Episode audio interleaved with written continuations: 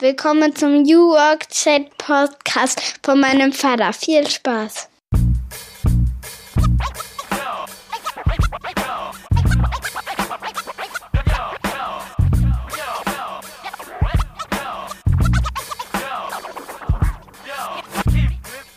Und damit moin und willkommen zurück zum New Work Chat Podcast. Ich bin Gabriel. Schön, dass ihr wieder da seid. Viele Grüße aus Rostock von der Ostsee. Ich hoffe, ihr seid fit und startet mit mir durch in ein neues Interview. Ich freue mich auch ganz besonders, dass ich heute jemanden zu Gast habe, der so wie ich aus Mecklenburg-Vorpommern kommt, von der Ostsee und zwar in diesem Fall von der wunderschönen Insel Usedom. Ich habe Elise Müller zu Gast. Elise arbeitet in Berlin bei dem Startup Spryker und sie ist Director People and Culture. Wie sie dahin gekommen ist, nämlich unter anderem über London und Hamburg. Das wird sie uns verraten und sie wird auch berichten, wie sie eigentlich an der Unternehmenskultur bei Spriker arbeitet. Spriker ist international aufgestellt, hat Mitarbeiter, die remote zusammenarbeiten, über kulturelle Grenzen hinweg und sie wird uns verraten, wie man das eigentlich schafft, so eine Kultur auch zu formen, in der unterschiedliche Kulturen am Ende gut zusammenarbeiten. Viel Spaß mit dieser Folge.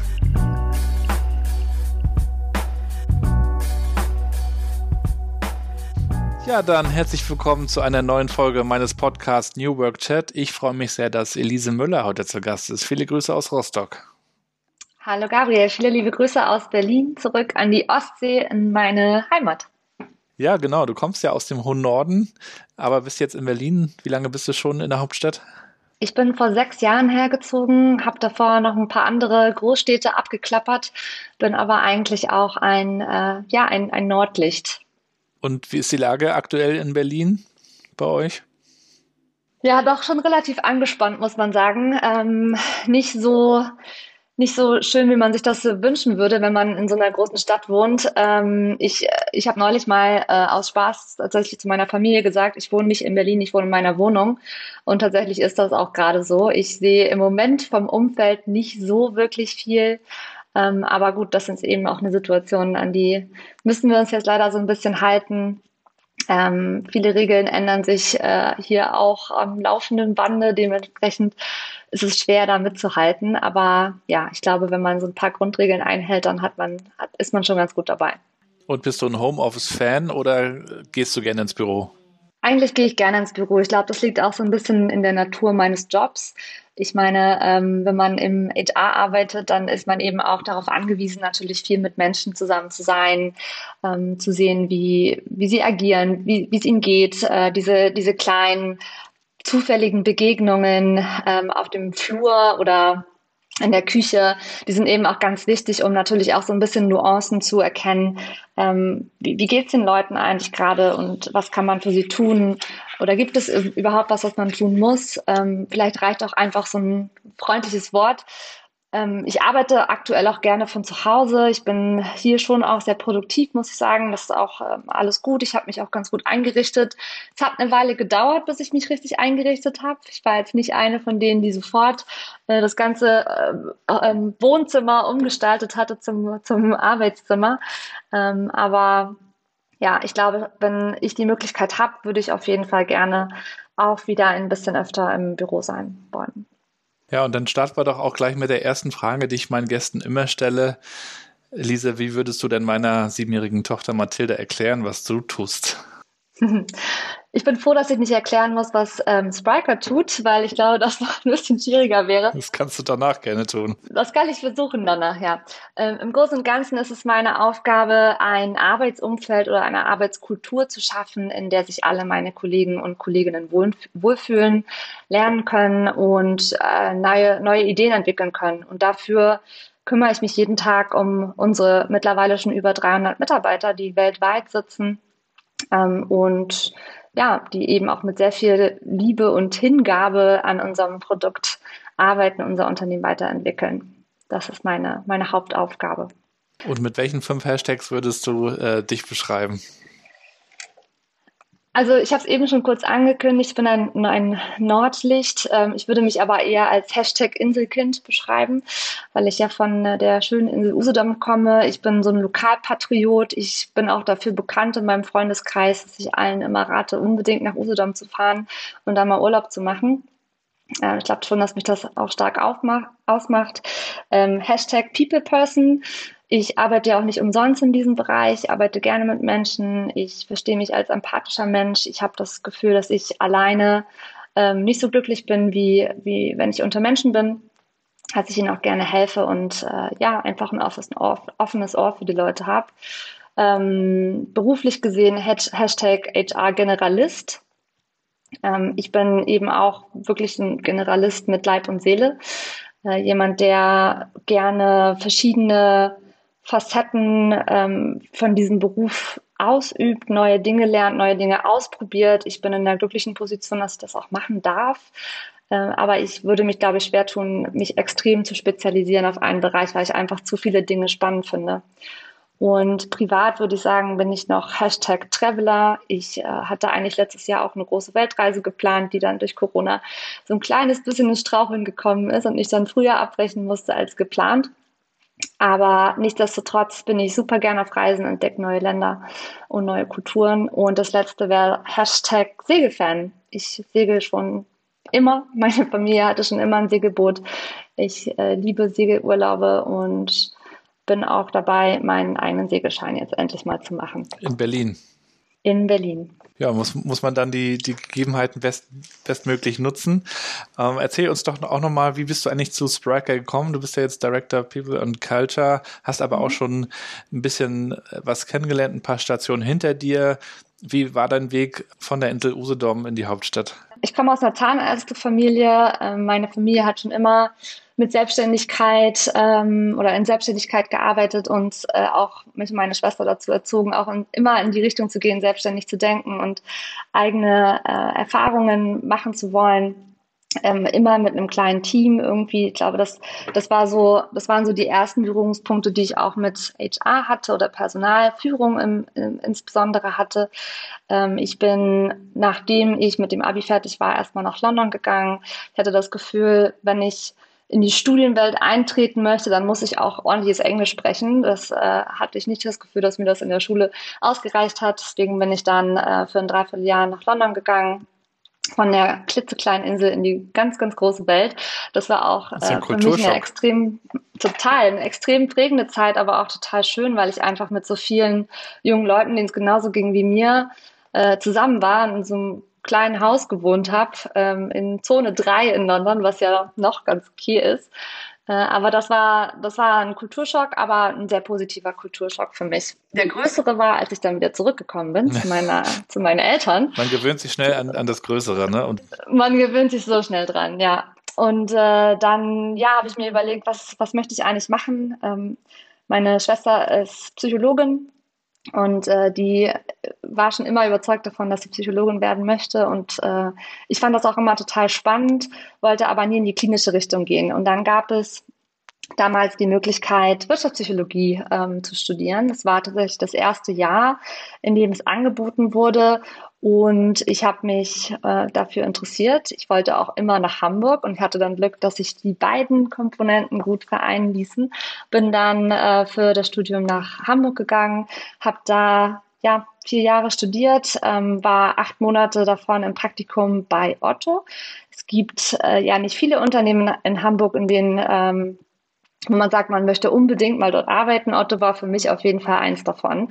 Ähm, das war äh, ja einfach ein Unternehmen, wo ich das Gefühl hatte, die sind irgendwie sind zwar schon erfahren, das ist irgendwie ein Konzern, aber sie sind jung geblieben, sie versuchen sich ähm, ja, stetig auch zu entwickeln und zu verbessern. Zu der Zeit gab es bestimmt auch noch den Otto-Katalog, der mittlerweile ja eingestampft wurde, ne? In der Zeit gab es auch den Otto-Katalog und ich weiß noch, dass da äh, damals der größte Konkurrent, der da noch ganz klein war, Zalando, tatsächlich erst so, so richtig in die Hufe gekommen ist und äh, Otto dann auch gemerkt hat, okay, wir müssen jetzt echt auch was machen. Und ich hatte dann auch die Möglichkeit, ähm, Leute für den neuen Sektor E-Commerce mit einzustellen, beziehungsweise ähm, die Vorbereitungen dafür auch zu treffen. Habe da witzigerweise auch äh, Alex Graf, äh, einen unserer Gründer, schon mal kennengelernt, der damals noch bei Otto gearbeitet hat, ohne zu wissen, was später mal kommt. Aber ja, es war eine, war eine super spannende Zeit. Das, äh, was ich da aber auch gemerkt habe, war, dass Konzern vielleicht für mich nicht so 100 Prozent der, der richtige Weg ist. Die Mühlen malen doch relativ langsam und ich war schon immer jemand, der eben auch schnell Veränderungen sehen wollte, wenn man sie dann mhm. vorangetrieben hat. Ähm, ich bin dann nach dem Bachelorstudium nochmal nach London gegangen, habe da auch meinen Master gemacht, auch in Wirtschaftspsychologie. Da war es dann doch noch ein bisschen praxisorientierter, was mir extrem gut gefallen hat. Und ich war innerhalb von einem Jahr dann äh, da auch mit dem, mit dem Master durch. Hatte vorher noch mal einen kleinen Zwischenstopp gemacht ähm, und hatte noch ein Praktikum in Personalentwicklung ähm, reingeschoben, einfach weil ich auch noch mal einen anderen Aspekt zu Recruiting im Personal sehen wollte. Und bin dann 2014 aus London wieder zurück auf die kleine Insel gegangen. Wie war es denn das zweite Mal in London? Hast du da die Stadt dann nur noch mal besser kennengelernt oder wie war das Erlebnis da für dich? Mm, ich würde sagen, ja, was heißt besser kennengelernt? Ich glaube, London ist einfach eine Stadt, die sich extrem schnell entwickelt und ganz, ganz viel von dem, was ich vier Jahre davor in London entdeckt habe und gesehen habe, war entweder nicht mehr da oder schon komplett neu und anders, sodass ich eigentlich die Stadt wieder von vorne entdeckt habe. Und klar gab es da noch so ein paar Dinge, die ähm, die ich kannte, wo ich dann auch hingegangen bin. Aber es war einfach nochmal eine neue Welt und es war auch eine andere Art und Weise ähm, vom Leben dort einfach. Ne? Also ich war ja nicht mehr nach der Schule komplett äh, unbeschriebenes Blatt, sage ich mal, und bin da einfach hin. Ich, ich hatte ja auch dann äh, mein Studium dort, es war ein bisschen ernster, es gab ein bisschen mehr Verantwortung für mich auch dort. Also nochmal eine andere Erfahrung und ähm, ja, aber auch total spannend, einfach da nochmal Leute zu treffen, die eben schon Erfahrung auch im, im, in der Wirtschaft haben. Unsere Professoren waren viel ähm, praxisorientierter. Äh, dementsprechend war das, glaube ich, nochmal ein, ein neues Kennenlernen der Stadt. Aber hattest du nicht überlegt, auch dort zu bleiben? Eigentlich nicht. Also ich glaube, nach dem zweiten Mal in London habe ich dann festgestellt, dass ich die Vorzüge in Deutschland schon sehr zu schätzen weiß. Also gerade was so das Gesundheitssystem betrifft. Und ähm, die Kosten ist einfach extrem teuer in London zu leben. Ähm, da hätte ich mir niemals, so wie in Berlin, dann ein Jahr später oder ein Dreivierteljahr später eine eigene Wohnung leisten können. Das wäre einfach nicht möglich gewesen. Ich äh, hatte. Gib uns mal eine Vorstellung. Wie ist da so die Preislage im täglichen Leben? Es ist so schlimm, dass äh, Paare mit einem Mitbewohner zusammenwohnen müssen in einer Zweizimmerwohnung oder maximal Dreizimmerwohnung, ähm, weil sie sich ansonsten eine einzelne Wohnung nicht leisten könnten. Und dann dazu, dazu kommt auch noch, dass die Gebäude tatsächlich nicht so nicht so gut bearbeitet sind oder verarbeitet sind. Es gibt viele, viele Probleme Bettwanzen ist nur eins davon, Mäuse, alles Mögliche. Und äh, welchen Eindruck hattest du von der Kultur in Richtung Arbeitswelt in, in England? Also wir reden ja in Deutschland viel von New Work, in anderen Ländern ja von anderen Termini, Zukunft der Arbeit, Future of Work hört man hier und da. Hattest du den Eindruck, dass man sich dort mit Arbeit an sich auch beschäftigt? Hattest du da was von mitbekommen? Ich habe insofern was davon mitbekommen, dass viele von meinen ähm, Kommilitonen selber gearbeitet haben und das Studium neben der Arbeit äh, dual gemacht haben. Dadurch habe ich da so ein bisschen Einblicke bekommen. Ähm, ich war jetzt tatsächlich, ich glaube, ich war nur einmal bei einer Kommilitonin ähm, auf der Arbeit zu Besuch. Da war es schon auch interessant, weil ähm, ja, also ich, ich kannte ja von Otto dieses äh, Open Workspace, ähm, wo die Leute tatsächlich sich auch Plätze gesucht haben, nicht alle feste Sitzplätze hatten. Und dort war es doch viel strukturierter, also kleine Zellen, in denen die Leute tatsächlich mit ein oder zwei Leuten maximal gearbeitet haben. Dann aber in der Mitte einen riesigen äh, Space, wo die Leute dann irgendwie ja einfach an so normalen Tischen auch kollaborieren konnten und miteinander arbeiten konnten. Das waren so das, die einzigen Eindrücke, die ich davon mitnehmen konnte. Ich glaube, damals 2014 lag der Fokus noch nicht so extrem auf New Work, aber in London sowieso. Also da sind, glaube ich, auch viele arbeitsrechtliche Dinge, die, ähm, die wir hier schwierig sehen. Ne? Also zum Beispiel ähm, können auch Frauen, die äh, in Mutterschutz sind, noch gekündigt werden. Solche Sachen werden bei uns ja niemals möglich. Ähm, und ich glaube, ja, einfach 2014, um das nochmal abzuschließen, war vielleicht noch gar nicht so äh, die, die Richtung für New Work oder de, der Weg zu New Work geebnet, als dass ich das jetzt hätte da irgendwie mit mitnehmen können. Mhm. Also bist du erstmal wieder, wieder zurück auf die Insel? wieder zurück auf die Insel. Und äh, na klar, wenn man dann zum Studium kommt, super euphorisch ist und loslegen will, dann äh, ja, habe ich gestartet mit, mit ganz vielen Bewerbungen. Es hat tatsächlich dann ein halbes Jahr gedauert, bis ich eine Stelle gefunden habe. Ich war, es war so ein bisschen ernüchternd, muss ich sagen, weil man natürlich, äh, wenn man so pumped ist und loslegen will, äh, dann nochmal so ein bisschen zurückgeworfen wird. Und ich habe am Anfang auch eher nach generalistischen Stellen gesucht weil das eben schon immer das war, wo ich gesagt habe, hey, ich, ich möchte gerne viel sehen, ich möchte gerne viel machen, in viele verschiedene Bereiche reinschauen, ähm, bevor ich mich jetzt auf eine Sache komplett fokussiere und meine Karriere damit auch schon so ein bisschen vorgelegt ist. Ähm, aber ja, das ist dann alles anders gekommen. Ähm, ich bin dann am Ende bei Auto 1 gelandet. Damals ich wusste gar nicht so richtig, was mich da erwarten wird. Also als ich zum Bewerbungsgespräch gegangen bin, ich habe gedacht, vielleicht ist es auch einfach nur eine Briefkastenfirma. Und dann kam ich in dieses Unternehmen rein und es saßen irgendwie schon 300 Mitarbeiter dort. Und ähm, das war einfach ein total verrücktes Gefühl und alle waren super euphorisch und ähm, motiviert. Ich hatte das Gefühl, das war ein extrem kreatives Umfeld, in das ich da reingekommen bin hatte auch ein ganz, ganz spannendes Gespräch und habe mich dann auch sehr, sehr gefreut, dass ich dann tatsächlich dort als Recruiter wieder anfangen durfte. Ähm, habe dann hauptsächlich für das Marketing-Team dort gearbeitet. Das waren damals so 40 Leute. Als ich gegangen bin, waren es so 150 Mitarbeiter und Mitarbeiterinnen in dem ähm, Bereich. Wir haben, ich habe wirklich sehr, sehr viel rekrutiert, ähm, weil natürlich auch ein starkes Kommen und Gehen war. Wir hatten sehr viele junge internationale Leute bei uns die ähm, ja auch dann nur für einen kurzen Zeitraum vielleicht in Berlin waren oder einfach nur einen Einstieg irgendwo gesucht haben. Und später hatte ich dann aber auch die Möglichkeit, dort andere Themen mit zu bearbeiten. Ich habe dann angefangen, ja, einfach weil natürlich dieses Kommen und Gehen mich auch so ein kleines bisschen ähm, aufgerieben hat und ich darüber viel nachgedacht habe, ähm, habe ich äh, angefangen, Surveys ähm, zu, zu machen und rauszuschicken, die zu analysieren, mit den Vorgesetzten abzustimmen, was äh, sind eigentlich so Action Points, was müssen wir machen, damit Leute auch länger bei uns bleiben. Ähm, habe dann auch so ein paar Employer Branding Maßnahmen angefangen und durfte dann tatsächlich auch ein Employer Branding Team für Auto 1 gründen. Da wollte ich mal zwischenfragen. Ich habe mhm. mal ähm, einen Chef gehört, der meinte, eine gewisse Fluktuation ist ja auch sehr gut, sehr positiv, damit immer neue Ideen ins Unternehmen kommen und immer auch ein bisschen Reibung im Unternehmen ist. Es ist gar nicht so gut, wenn die so niedrig ist, weil dann sind, wenn alle immer ewig da sind, sagt er, dann ist zu wenig Reibung und, und zu wenig Neues. Wie siehst du das? Das ist eine spannende These, muss ich sagen. Also ich glaube, es kommt so ein bisschen drauf an. Es gibt bestimmt Bereiche, wo eine gewisse Fluktuation auch okay ist. Und ich glaube, gerade bei jungen Unternehmen, die ähm, ja, die einfach auch noch ständig in diesem Wandel und ständig in dieser Entwicklung sind, da ist das auch normal, dass die Mitarbeiter und Mitarbeiterinnen sich schneller mal entscheiden, auch äh, das Unternehmen zu verlassen, weil sie vielleicht zu der neuen Situation oder zu der geänderten Situation nicht mehr so gut passen. Aber im Großen und Ganzen, ähm, gerade wenn man jetzt zum Beispiel in einem Tech-Team Leute hat, die einfach das Produkt mit aufgebaut haben. Das ist jetzt aktuell bei uns bei Spiker auch so der Fall.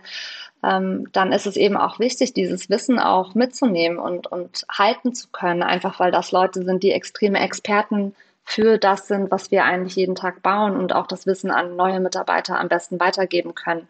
Wenn man immer nur neue Mitarbeiter hat, neue Mitarbeiter hat, die dann auch Onboarding zum Beispiel von wiederum neuen Leuten machen, dann ähm, ja, dann ist es, glaube ich, sehr, sehr schwer, da überhaupt eine Kontinuität zu haben. Zu viel Veränderung äh, generiert auch Unsicherheit bei vielen Leuten und eben auch das Gefühl von Beklemmung. Ne? Sie, nicht jeder kommt mit jedem Change-Prozess auch gleich klar. Aber ich glaube, ähm, es ist notwendig, dass immer mal eine Veränderung kommt, dass eben auch Mitarbeiter sich vielleicht mal verändern. Und wie gesagt, ich finde es auch normal, dass in jungen Unternehmen das passiert. Aber wenn es zu viel ist und sich zu schnell Veränderungen zutragen, dann glaube ich, ist es eher eine, ja, eine Situation von Unsicherheit. Hm, da wird es stressig. Aber du hast dann auch nochmal dich weiterentwickelt. Mhm. Warum hast du dann Auto 1 verlassen? Mir ging es dabei hauptsächlich darum, mich wirklich wieder selbst auch mehr zu finden. Ich hatte, wie gesagt, das Employer Branding Team bei Auto 1. Wir hatten relativ limitierte Möglichkeiten, wodurch mir die Entwicklung in die Richtung einfach auch nicht schnell genug ging und ich einfach nicht genug machen konnte.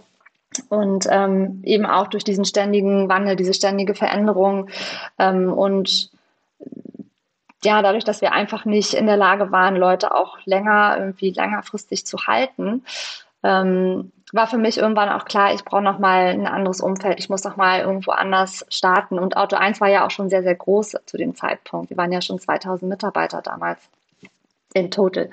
Ähm, und das war ja schon eine Riesenmaschinerie, wenn man das mal, wenn man sich das mal so anschaut. Und ich wollte einfach auch nochmal was Kleineres. Ich wollte eben in, diesen, in diese Generalistenposition, ähm, wollte viele verschiedene Themen ähm, anstoßen können und bin dann mehr oder weniger durch Zufall auf Spriker gekommen, durch ein durch ein Netzwerk, das Purpose Queer Society heißt. Ähm, und ja, da hatte meine äh, liebe Vorgängerin äh, die Stelle gepostet. Sie äh, war schwanger, ist äh, dann auch rausgegangen, tatsächlich anschließend. Und äh, ich hatte dann die Möglichkeit, mit all unseren C-Levels zu sprechen. Ähm, die haben sich extrem viel Zeit genommen. Ich fand das einfach auch super beeindruckend, dass ich die Möglichkeit hatte, mit den, mit den Geschäftsführern darüber zu philosophieren, wie ich eigentlich HR sehe und was, was mir wichtig ist dass ich eben auch eine Kultur aufbauen möchte, ähm, die, in der Mitarbeiter gerne sind, in der sie lange arbeiten möchten, wo wir auch eine Entwicklung hinbekommen können für die Leute. Und ja, dann bin ich in das 40 Mann große Spriker gekommen. Äh, ich hatte mein Onboarding, ich weiß noch äh, wie heute, mit drei Entwicklern, saß im Entwickler-Onboarding, weil ja niemand da war, der mit mir hätte Onboarding machen können, beziehungsweise mein, mein Kollege, der das dann für mich gemacht hat, der kam aus Hamburg an dem Tag, ist dann ein bisschen später da gewesen. Und dann habe ich mir äh, eine Stunde das Entwickler-Onboarding angehört und war. Äh, Hast du die Sprache der Entwickler verstanden? Ich, ich habe die Sprache der Entwickler nicht verstanden. Ich glaube, jedes Mal, wenn, wenn es dann hieß, gibt's noch Fragen, habe ich kurz da gesessen und dachte so, ich glaube, es macht sowieso keinen Sinn, jetzt noch was zu fragen. ähm, aber ja, es war, war trotzdem irgendwie eine witzige Situation und ich bin da einfach schon ganz dicht an die Leute gekommen, mit denen ich dann auch länger später zusammenarbeite. Das war, das war dann irgendwie der, der positive Effekt, den ich da mitgenommen habe. Für die, die Spriker nicht kennen, kannst du das mal in ein, zwei Sätzen vorstellen, wer ihr seid und was ihr macht heute? Ja, Spriker ist die schnellst wachsende digitale Commerce-Plattform ähm, auf dem Markt. Ähm, wir helfen Unternehmen verschiedener Branchen ähm, und verschiedener Größen, transaktionale ähm, Geschäftsmodelle umzusetzen. Transaktional bedeutet also immer, wenn irgendwo ein ähm, ein Waren- oder ein Dienstleistungsaustausch stattfindet. Ähm, wir ähm, helfen damit unseren Unternehmen oder den Kunden, mit denen wir arbeiten, digitale Vorreiter zu werden in den Bereichen B2B, B2C, Marketplace ähm, und so weiter. Wir arbeiten hauptsächlich mit Enterprise-Unternehmen, also schon mit etwas größeren Unternehmen und haben aktuell Kunden schon auf der ganzen Welt. Ähm, und ja, wir sind äh, über 300 Mitarbeiter, wie gesagt, äh, auch aktuell schon extrem dezentral unterwegs. Ähm, ich habe gerade meine erste Mitarbeiterin in Nigeria eingestellt. Hm. Äh, das ja, ist super, super spannend. Wir haben ja hier ein Startup in Rostock, Copango, äh, und einer der beiden Gründer kommt aus Eritrea. Und darüber haben die äh, auch ein Netzwerk äh, aufgebaut und haben, ich glaube, 15 äh, Leute, die auch in Afrika sitzen und äh, entwickeln, also Softwareentwickler, aber in sechs verschiedenen Ländern in Afrika. Das mhm. fand ich auch immer. Weil Softwareentwicklung denkt man ja schnell an, also früher dachte man vielleicht an Indien, heute denkt man auch an, an ähm, ans Baltikum ganz gerne mal, aber eben auch in Afrika gibt's äh, Top-Leute. Aber dann mhm. hast du natürlich diese Herausforderung, und da kommen wir ja jetzt auch drauf, wie schafft man es all die Leute mit ihren unterschiedlichen kulturellen Backgrounds ähm, zusammenzubringen, sodass die gut zusammenarbeiten können. Und ihr seid ja sehr schnell gewachsen. Du bist ja 2017 zu Sprite gekommen. Wie viele Leute seid ihr jetzt? Wir sind jetzt 300 fünf, glaube ich, äh, haben jetzt in den nächsten Monaten nochmal plus 20 Leute, die dazukommen werden. Äh, Stand heute, das wird sich natürlich auch noch relativ schnell ändern. Mein Talent Acquisition Team ist äh, ganz, ganz fleißig und wir suchen tatsächlich aktuell auch noch extrem viele Positionen, auch weltweit. Und wenn, wenn jemand ähm, sich bewirbt und dir die Frage stellt, warum sollte ich mich bei Spriker bewerben, was sagst du dann? Das ist eine schöne Frage, die beantworte ich tatsächlich auch gerne. Es geht für mich um verschiedene Dinge. Das eine ist tatsächlich das Produkt und das war auch was, was ich damals in meinen Bewerbungsgesprächen gemerkt habe, als ich mit den Gründern gesprochen habe, dass da einfach ganz viel Leidenschaft und Energie in dieses Produkt geflossen ist.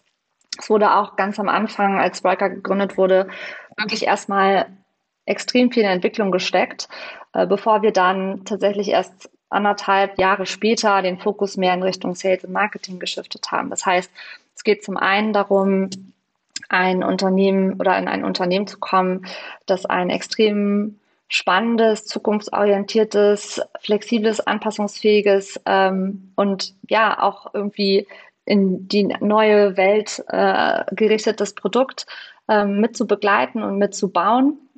Und auf der anderen Seite ist es dann aber eben auch ähm, diese persönliche Komponente, die uns besonders stark macht. Wir sind ja die Spriker Herd, die Herde.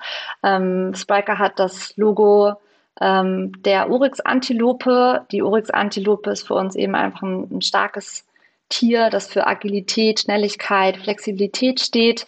Und ähm, die Antilope ist in der Herde unterwegs. Und wir sind genau das, wir sind so Herdentiere. Wir gehen zusammen in der Gruppe in eine bestimmte Richtung. Allerdings hat auch jeder die Möglichkeit, individuell irgendwie als Einzelperson ähm, zu, zu, ja, sich irgendwie zu profilieren und ähm, sich zu entwickeln.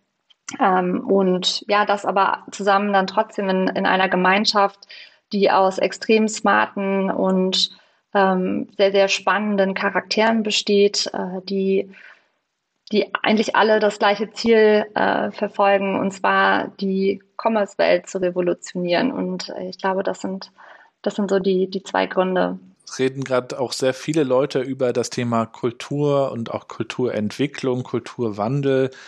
Aber auch da gibt es natürlich verschiedene Perspektiven. Einige sagen, du kannst Kultur gar nicht verändern. Es ist ja eigentlich immer das Ergebnis von dem, was man tut, äh, wenn man miteinander arbeitet. Andere sagen, doch, du kannst äh, schon Schrauben drehen.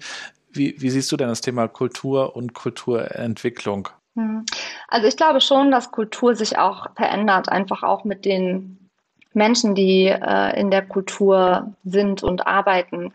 Ich, wie gesagt, ich weiß noch am, am Anfang, wir waren eben eine extrem technologiegetriebene ähm, Unterne ein, ein technologiegetriebenes Unternehmen. Wir hatten es waren wirklich alles Entwickler und ich und dann in unserem Hamburger Standort ähm, Marketing und Sales.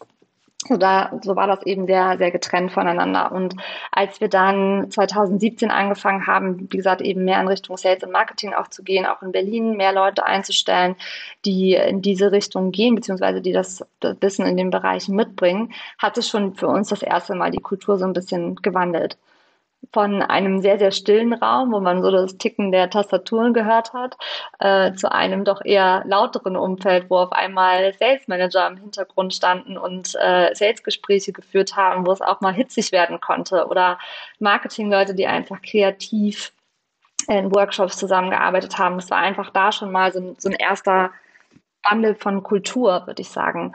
Und ich glaube auch mit jedem mit jedem neuen Mitarbeiter oder jeder neuen Mitarbeiterin, die aus einem anderen Land dazu kommt, hat man auch wieder so ein kleines bisschen Wandel in der Kultur, einfach weil sie mit unterschiedlichen Anforderungen ans Arbeiten kommen, mit unterschiedlichen Erfahrungen, wie man in ihrem eigenen Land arbeitet und das natürlich auch mitbringen, bewusst oder unterbewusst. Ähm, aber das, das beeinflusst schon, das beeinflusst schon dann auch, wie man, ja, wie man einfach zusammenarbeitet, würde ich sagen. Ähm, ich glaube, das Wichtige ist nicht komplett in diesen stetigen Kulturwandel-Strudel reinzukommen und eben gar keine Linie mehr zu haben, sondern schon sich an so ein paar Grundregeln irgendwie festzuhalten, die man als Unternehmen auch vertritt und dann eben auch die Leute reinzuholen, die eben auch in die Kultur so ein bisschen passen, sie vielleicht hier und da auch nochmal so ein bisschen verändern und anstupsen und vielleicht nochmal neue Impulse bringen. Aber ähm, ja, also ich glaube, Kultur ist immer irgendwie so ein bisschen im Wandel und man entwickelt sich einfach mit Unternehmensgröße, mit Leuten, die dazukommen, neue Prozesse, neue Strukturen. Aber man sollte so ein, so ein bisschen ein, ein Leitbild vielleicht auch haben, dass äh, ja, dass, dass man verfolgt. Ich habe äh, mich gerade kürzlich mit jemandem unterhalten. Es gab ja vor ein paar Jahren diesen, diesen Trend der Feel-Good-Manager. Da haben mit einmal ganz viele Unternehmen Feel-Good-Manager gesucht und also teilweise waren das ja auch äh, Köche, die dann für gute Laune gesorgt haben. Oder äh, Veranstaltungsmanager waren es manchmal auch einfach, die äh, für, für interne Events gesorgt haben. Hm, ich glaube, dass das Thema äh, gute Atmosphäre und auch Zufriedenheit äh, fällt ja auch mit in deinen Bereich. Was glaubst du dann, was, was macht denn Mitarbeiter überhaupt happy und glücklich? Was sorgt denn für Mitarbeiterzufriedenheit aus deiner Erfahrung? Ja, also das ganze Thema Feel Good Management ist, das liegt sehr, sehr viel bei uns, liegt aber auch viel bei unserem Office Management Team. Also damals vor Corona, würde ich mal sagen, ähm, war das Office schon auch der Ort, wo Mitarbeiter sich eben wohlgefühlt haben. Und da haben wir alles da, dafür getan, dass das Office so ist, dass die Mitarbeiter gerne ins Büro kommen. Sei es irgendwie immer frisches Obst da zu haben oder Getränke oder die beste Technologien, äh, die man sich vorstellen kann. Also die, die, die Meetingräume irgendwie schön zu gestalten, aber auch ähm, Platz zu haben, dass Mitarbeiter nicht nur an ihrem Schreibtisch sitzen müssen und äh, arbeiten, sondern eben auch irgendwie so Sofaecken haben oder sowas, um, um sich einfach wohlzufühlen, einen Platz zu haben, auch mal über was anderes als Arbeit zu sprechen. Ich glaube, das ist auch nochmal so ein, so ein wichtiger Aspekt. Und damals war eben auch das ganze Thema Events ganz, ganz groß. Ne? Also wir haben auch wirklich ähm, vor Corona jeden Monat äh, ein vor-Ort-Event geplant mit den Mitarbeitern, wo sie selber auch so ein bisschen mitbestimmen konnten, welche Richtung es dann eigentlich gehen soll. Und das war, das war auf jeden Fall äh, die Philosophie, die wir damals hatten und die wir damals verfolgt haben. Es hat sich mit, mit der Covid-Situation schon auch so ein bisschen geändert. Wir sind jetzt eine digitale Company auf einmal. Ähm, die Mitarbeiter sitzen und Mitarbeiterinnen sitzen alle zu Hause weil sie äh, wollen oder weil sie sollen? Weil wir auch das Office aktuell noch geschlossen haben. Wir halten uns da so ein bisschen an die Vorgaben der Bundesregierung, die auch gesagt hat, wenn Mitarbeiter zu, Mitarbeiterinnen zu Hause arbeiten können, dann sollen sie es bitte auch tun. Dem haben wir jetzt auch nachgegeben und haben auch gesagt, wir machen das jetzt ähm, und lassen das Office jetzt erstmal aus Sicherheitsgründen noch zu. Wir sind auch schon ausgestattet, wir haben Tests und alles. Sobald es dann wieder losgeht, ähm, können wir dann auch wieder die Mitarbeiter und Mitarbeiter im Office empfangen. Wir haben auch ein ganz schickes neues Office, weswegen es eigentlich super schade ist, dass die meistens noch gar nicht gesehen haben. Wo ist das? Ähm, das ist in Berlin am Hauptbahnhof oder kurz hinterm Hauptbahnhof. Ähm, ja, aber jetzt ist es eben eine ganz andere Art und Weise und es hat sich auch nochmal stark entwickelt, was, was den Leuten jetzt einfach auch wichtig ist bei der Arbeit und was sie dann eigentlich zufrieden macht. Und ähm, wir haben eben auch so ein bisschen, weil wir ja nicht mehr diesen persönlichen Kontakt hatten, vor der Herausforderung gestanden, wie können wir eigentlich regelmäßig messen, was die Mitarbeiter brauchen und was ihnen wichtig ist und haben dann angefangen, regelmäßig ähm, Surveys auch einzuführen, ähm, die jetzt alle zwei Wochen rausgeschickt werden, wo wir ganz, ganz viele verschiedene Themen abfragen. Sowas wie, geht's dir gut bei dir im Homeoffice? Oder ich habe alles, was ich brauche, wenn ich im Homeoffice bin. Ich habe genug Feedback oder bekomme genug Feedback von meinem Vorgesetzten. Ich habe das Gefühl, ich kann immer noch produktiv im Team arbeiten. Ganz viele verschiedene Themen, die wir da regelmäßig abfragen, die so zu Obergruppen gehören wo wir dann herausfinden möchten, was unsere Mitarbeiter eigentlich gerade brauchen. Und wir haben gemerkt, dass ähm, Kommunikation immer noch absolut key ist, dass wir eben mhm. ähm, wirklich ganz, ganz eng mit den Leuten zusammenarbeiten müssen, damit sie sich wohlfühlen, damit sie eben auch mal sorgenlos werden können und nicht nur in diesem Arbeitskontext sind. Ähm, die meisten Termine, die die Mitarbeiter und Mitarbeiterinnen haben, sind tatsächlich extrem arbeitsrelevant. Aber ähm, wir versuchen von der HR-Seite, aus dem People-Team heraus, eben auch regelmäßig in regelmäßigen Abständen mit den, mit den Leuten in Kontakt zu kommen, um einfach auch mal zu fragen, hey, wie geht's euch eigentlich? Was ist euch eigentlich wichtig? Was braucht ihr? Ähm, mhm. Und wir haben am Anfang auch extrem viele Online-Digital-Events gestartet. Wir hatten dann ähm, natürlich Digital Friday Night, mehr oder weniger. Es hieß bei uns Butukal Night. Äh, dann haben ein paar Leute Butukal rumgetrunken, andere hatten einfach nur eine Cola dabei. Es war auch okay. Wir haben einfach über die Woche gesprochen. Ähm, dazu ähm, hatten wir Sportgruppen, wir hatten eine Soup Kitchen, die hatten wirklich extrem viel im Angebot, haben aber auch dann schnell wieder gemerkt, als es so ein bisschen leichter wurde, die Situation äh, im, im Mai, Juni, dass es eigentlich ein Überangebot war an, an Dingen, weil die Leute einfach dann auch nicht mehr den ganzen Tag vor ihrem Bildschirm sitzen wollten, sondern auch einfach Zeit mit ihren Familien verbringen wollten. Und da ist uns dann aufgefallen, dass Flexibilität am Ende des Tages das ist, was die Mitarbeiter sich wünschen und was sie brauchen, um sich wohlzufühlen. Dieser, dieser Grundgedanke von, ich kann selbst entscheiden, komme ich ins Office, arbeite ich zu Hause, wann arbeite ich eigentlich äh, und wie arbeite ich, wie kann ich meine Familie und mein Leben so in Einklang bringen mit der Arbeit, dass ich, ähm, ja, dass ich mich selber wohlfühle, dass ich selber mental gesund bin, dass ich eben auch ähm, mit Spaß zur Arbeit gehe oder zum Schreibtisch im, im Arbeitszimmer oder im Wohnzimmer gehe. Ähm, und äh, ja, das, das war für uns einfach so dieser, dieser, dieses Key Learning, dass Flexibilität das ist, was neue Arbeit am Ende des Tages auch ausmacht. Ja, ich habe auch die Hoffnung, dass durch die Corona-Krise viele Unternehmen nochmal neu gelernt haben, dass die Mitarbeiter eben nicht nur die Arbeiter sind, sondern tatsächlich die Menschen und dazu gehören eben auch die Herausforderungen im privaten Bereich. Wenn du Kinder hast ähm, und dann kommt der Lockdown, du hast die Kinder zu Hause, dann musst du das einfach irgendwie bewerkstelligen und die Arbeitnehmer äh, sind dann froh, wenn die Arbeitgeber wiederum äh, Flexibilität ermöglichen. Und das war halt vorher oft nicht der Fall, weil es einfach nicht klar war, dass es geht. Und ich hoffe einfach, dass es jetzt in vielen Unternehmen auch ankommt, dass es geht. Aber es ist natürlich auch nicht nur eine Frage der Flexibilität und der Technologie, sondern eben auch des Vertrauens und der Frage, wie man einfach dann auch als Team zusammenarbeitet und wie man auch so ein Team Spirit aufrechterhält. Da gibt's ja auch spannende Studien, dass sich hier und da auch schon so eine Bildschirmmüdigkeit einstellt. Einige wollen gehen ins Büro zurück. Dann gibt's aber auch andere, die haben sich so gut eingerichtet, die haben vielleicht aber auch einen Arbeitsraum und andere Möglichkeiten. Also es geht sehr weit auseinander. Wie schafft ihr es denn bei, bei all diesen unterschiedlichen äh, Vorlieben dann aber auch trotzdem so ein, so ein Spirit, äh, so ein Spriker-Spirit irgendwie aufrechtzuerhalten? So ja, ein Vibe irgendwie, ne? Das ist auf jeden Fall die größte Herausforderung, vor der wir in dieser ganzen Situation stehen. Wie gesagt, dieses vorherige, man trifft sich mal kurz auf dem Flur, man spricht einfach mal.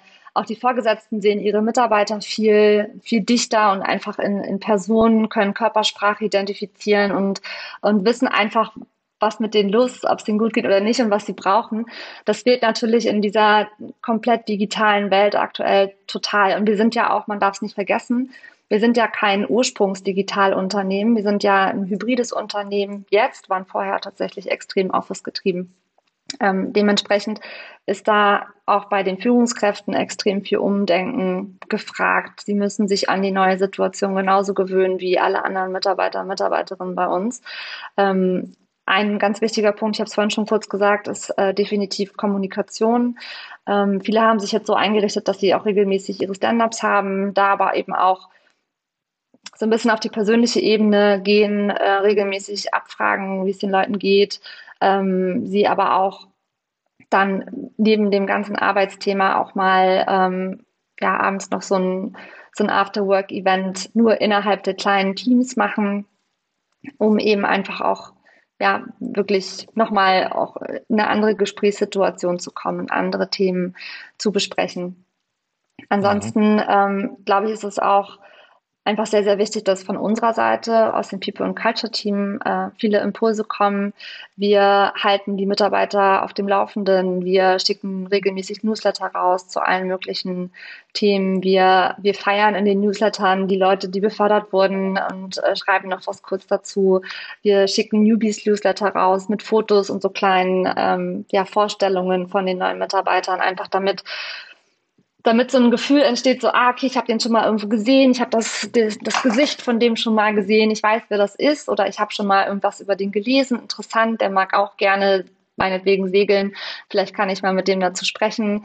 Ähm, alle Newbies bei uns kommen in einen Slack-Channel, der äh, Donut heißt. Ich weiß nicht, ob du das kennst. Ist einfach so ein, so ein Slack-Tool, ähm, wo ganz randomisiert Leute zusammengesucht werden, die dann ein Meeting abhalten müssen jede Woche. Äh, dadurch kommt auch nochmal so dieses cross-funktionale Zusammenkommen hin und das ist auch mhm. ganz, ganz, ganz schön. Und äh, ich habe schon so viel positives Feedback bekommen von den, von den Leuten in letzter Zeit. Ein Kollege hat mir zum Beispiel gestern erzählt, dass er mit einem Ukrainer aus Odessa ähm, gesprochen hatte letzte Woche und äh, es total spannend fand, was der so über Odessa erzählt hat, dass er sich selber noch nie Gedanken über, über die Stadt gemacht hat, aber dass das total, sich total schön angehört hat und er jetzt ähm, dann auch so ein bisschen recherchiert hat und das mit auf seine Bucketlist geschrieben hat, dass er da wirklich auch mal hin möchte. Äh, also auch solche Themen, ne? einfach Leute ähm, aus verschiedenen Abteilungen auch immer wieder zusammenbringen Finde ich auch sehr, sehr wichtig. Und wir halten natürlich auch fest an unseren regelmäßigen Events, die äh, wir komplett unternehmensübergreifend planen. Zum Beispiel hatten wir die erste digitale Weihnachtsfeier letztes Jahr, ähm, wo wir uns ganz viele verschiedene Dinge überlegt haben, wie zum Beispiel ähm, eine Art Night haben wir gemacht, ein paar Mitarbeiter haben Bake Night gemacht, also einige haben gebacken, einige haben gemalt. Ähm, wir hatten ein, ein Spiel, wo viele in verschiedenen Gruppen wieder zusammengefügt wurden und ähm, dann Aufgaben lösen mussten und am Ende ähm, haben wir auch wieder mit einem extrem guten Tool, das WonderMe heißt, ähm, ja, dann mhm. einfach nochmal so eine digitale Cocktailparty am Ende veranstaltet, wo wir verschiedene Räume hatten, wo auch die CEOs sich einmal Zeit genommen haben, mit den äh, Leuten zu sprechen und Fragen zu beantworten. Und ich glaube, das ist auch nochmal so, so was, was einfach wichtig ist, dass man zusammenkommt, ähm, am gleichen Tag die gleichen Informationen bekommt, ähm, irgendwie Team-Events hat und ja, sich da einfach auch äh, austauschen kann und ähm, miteinander in, ja, sprechen kann und wie gesagt äh, äh, auch nochmal neue Impulse bekommen kann. Euch gibt es ja noch nicht so lange, insofern ähm, finde ich es ja dann auch immer spannend, wenn so aus Startups dann so Unternehmen, Corporates werden, die Strukturen sich auch ein bisschen verändern, wenn mehr Leute dazukommen. Ähm, also das sind ja auch so spannende Veränderungen, wenn äh, der, wenn die Belegschaft wächst äh, und sich dann eben auch nicht mehr jeder kennt und sicherlich man man kann dafür sorgen und man kann es anstupsen, dass, dass Vernetzung stattfindet. Das finde ich auch ganz wichtig. Aber wie begegnet ihr trotzdem dieser dieser Challenge ähm, des Wachstums, ähm, das so zu gestalten, dass allen auch klar ist, okay, das ist Spriker, das sind auch irgendwie die Werte und ähm, wie lebt ihr das vielleicht dann auch über die Führungskräfte vor? Ich glaube, die, die größten Herausforderungen bei einem wachsenden Unternehmen sind, und vor allem auch bei uns, ähm, gerade sind eben so dieses dezentrale Arbeiten. Nicht nur in, in einem Land dezentral, in verschiedenen Städten, sondern auch länderübergreifend. Ähm, sehr, sehr, sehr, sehr verteilt äh, über verschiedene Zeitzonen hinweg und aus verschiedenen Ländern, verschiedenen Kulturen äh, und Hintergründen. Da sind auch oftmals so sprachliche Barrieren dabei. Ist ja auch ganz klar, Englisch ist unsere Unternehmenssprache, aber nicht die Muttersprache von allen Mitarbeitern und Mitarbeiterinnen bei uns. Ähm, und klar, da, da kommen natürlich auch öfter mal Reibungspunkte. Es gibt Mitarbeiter, die bei uns gestartet haben und noch nicht eine einzige Person mal in Persona getroffen haben. Und ähm, mhm. da, da, das ist definitiv die größte Herausforderung, der wir, der wir regelmäßig begegnen in den letzten Monaten, dass ähm, auch manchmal Misskommunikation stattfindet und äh, ja, wir da einfach auch intervenieren müssen, beziehungsweise einfach rausfinden müssen, wo, wo hakt es denn jetzt eigentlich gerade und wirklich viel tiefer in, in, Themen zum Teil mit eingreifen müssen, zusammen mit den Führungskräften und sie dabei unterstützen müssen, ähm, Themen zu lösen. Aber im Großen und Ganzen, ähm, die Führungskräfte, ähm, ja, die müssen sich schon äh, neue Tools aneignen. Ähm, wir haben zum Beispiel äh, die Spriker DNA eingeführt. Das ist auf jeden Fall etwas, was, äh, glaube ich, vielen hilft, um einfach auch die Kultur aufrechtzuerhalten, um auch zu wissen, wer ist eigentlich bei mir im Team, was, worin sind sie stark. Ähm, die Spriker DNA sind fünf Eigenschaften, die wir definiert haben, die äh, jemanden, der bei uns arbeitet, erfolgreich macht. Das ist zum einen ähm, Passion für das, was die Mitarbeiter tun, müssen sie mitbringen. Sie müssen ähm, eigenverantwortlich sein und sich eben auch Aufgaben suchen. Sie müssen lösungsorientiert sein, nicht problemorientiert. Ähm, Hurt Player heißt es bei uns, der klassische Teamplayer sein und eben auch anpassungsfähig. Und diese fünf Dinge suchen wir in allen Mitarbeitern, die wir bei uns einstellen, sodass äh, wir da schon mal so ein bisschen eine, eine Grundorientierung haben. Die Leute, die dann, dann reinkommen, die bringen das auch wirklich mit, die helfen uns damit natürlich auch weiter. Ähm, und da hat auch dann die Führungskraft die Gewissheit, äh, dass, dass das dann auch erstmal schon mal passt und dass es natürlich dann auch zum Team passt, was auch vorteilhaft ist. Aber am Ende des Tages müssen sie sich einfach extrem viel mit ihren Teams beschäftigen. Sie müssen, ähm, wie ich vorhin schon gesagt habe, einfach mehr ähm, auf ihre Meetingkultur auch achten, ähm, dass man, wie gesagt, nicht nur über Arbeit spricht, sondern auch mal was Privates bespricht, ähm, dass man die Leute äh, in crossfunktionalen Teams zusammenbringt, damit sie das große Ganze verstehen. Äh, wir haben zum Beispiel auch jede Woche Management-Meeting bei uns, wo äh, dann die Manager immer rausgehen und ihre Teams und die Informationen, die im Management-Team gesammelt besprochen wurden, verteilen, also auch Informations- Fluss und das Teilen von Informationen ist extrem wichtig, weil sonst arbeitet jeder so in seinem kleinen Silo. Jeder arbeitet in seinem kleinen Homeoffice und keiner sieht mehr, was eigentlich links und rechts passiert. Und ähm, dabei ist das, das Fördern eben gerade von diesen crossfunktionalen Teams auch total wichtig. Ähm, einfach Leute aus Marketing, Sales, Operations und Technologie zusammenzubringen, die dann an einem Projekt arbeiten und ähm, da sozusagen was Neues bilden, was dann in den einzelnen Teams weiter ausgebaut werden kann. Ja, und du schreibst auch auf LinkedIn über eure Arbeit und über deine Arbeit und über diese Themen. Ähm, wie wichtig ist, ist dir da persönlich auch so ein, ein guter Auftritt und das auch so ein bisschen zu teilen, was ihr tut und glaubt?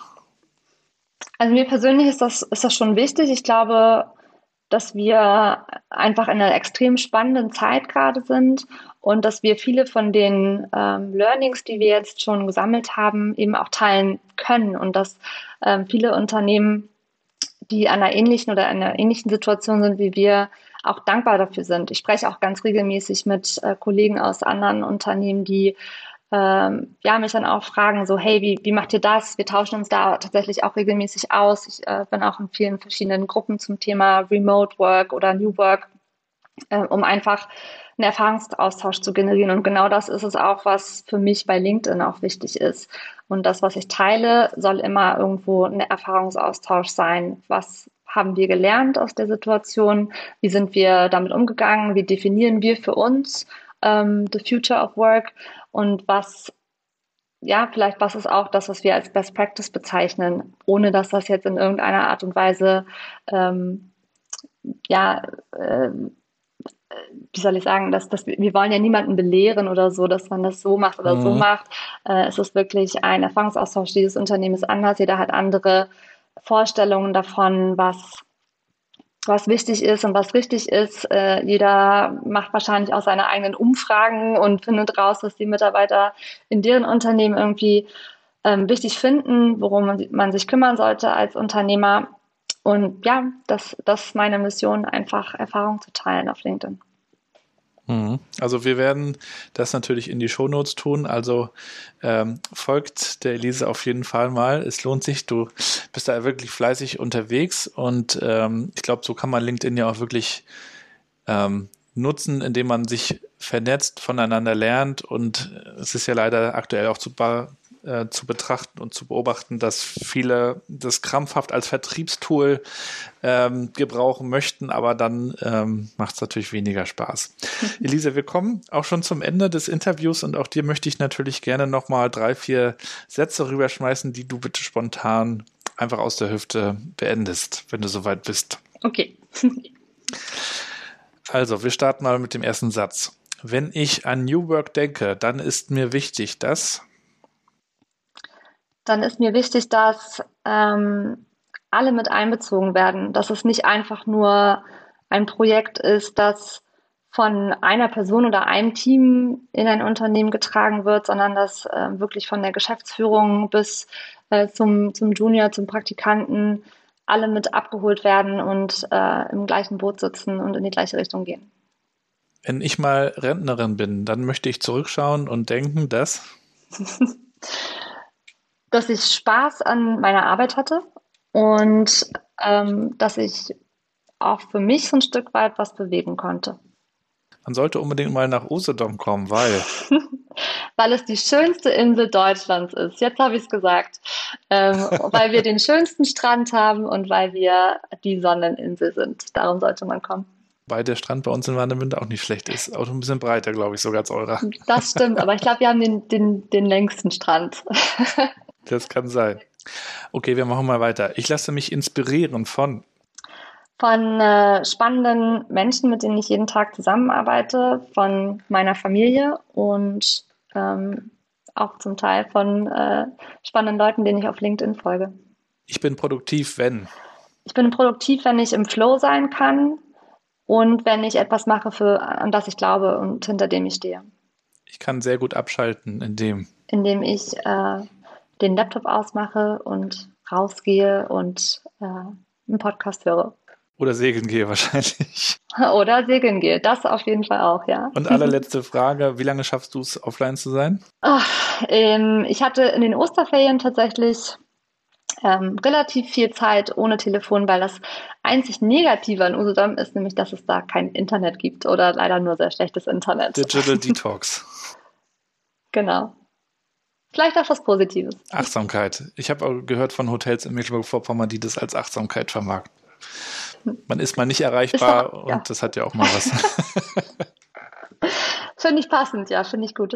Sehr schön. Vielen Dank, äh, Elise, für das Interview und weiterhin viel Erfolg mit äh, deiner Arbeit, mit eurer Company natürlich. Äh, wir werden es in die Shownotes tun. Also schaut euch das mal an, lieber Hörer und Hörerinnen. Ähm, da geht einiges was Spriker und wir werden natürlich verfolgen, wie sich die Corona-Krise weiterentwickelt und äh, dann können wir vielleicht auch mal irgendwie einen Blick auf eure neue Zentrale irgendwann werfen. Hoffentlich, würde uns freuen. Sehr schön. Dann vielen Dank und bis bald. Danke dir. Ciao, Gabriel. Tschüss. Ja, und damit sind wir eigentlich auch schon wieder am Ende der heutigen Episode. Vielen Dank an Elise und viele Grüße. Und natürlich auch die Einladung an euch. Abonniert doch gerne den Podcast. Wenn ihr es noch nicht getan habt, dann haut doch mal in die Tasten auf Spotify, Apple Music, Deezer, Amazon, Google, wo auch immer ihr ihn hört. Und schreibt mir auch gerne, wie ihr es fandet. Schreibt mir gerne eine Nachricht auf Twitter oder LinkedIn oder wenn ihr mögt auch auf meinem Blog gabrielrad.com. Folgt natürlich auch unbedingt mal Elise besonders auf LinkedIn. Sie schreibt wirklich fleißig dort Artikel. Und ansonsten hoffe ich, dass euch gut geht. Bleibt gesund und bleibt connected.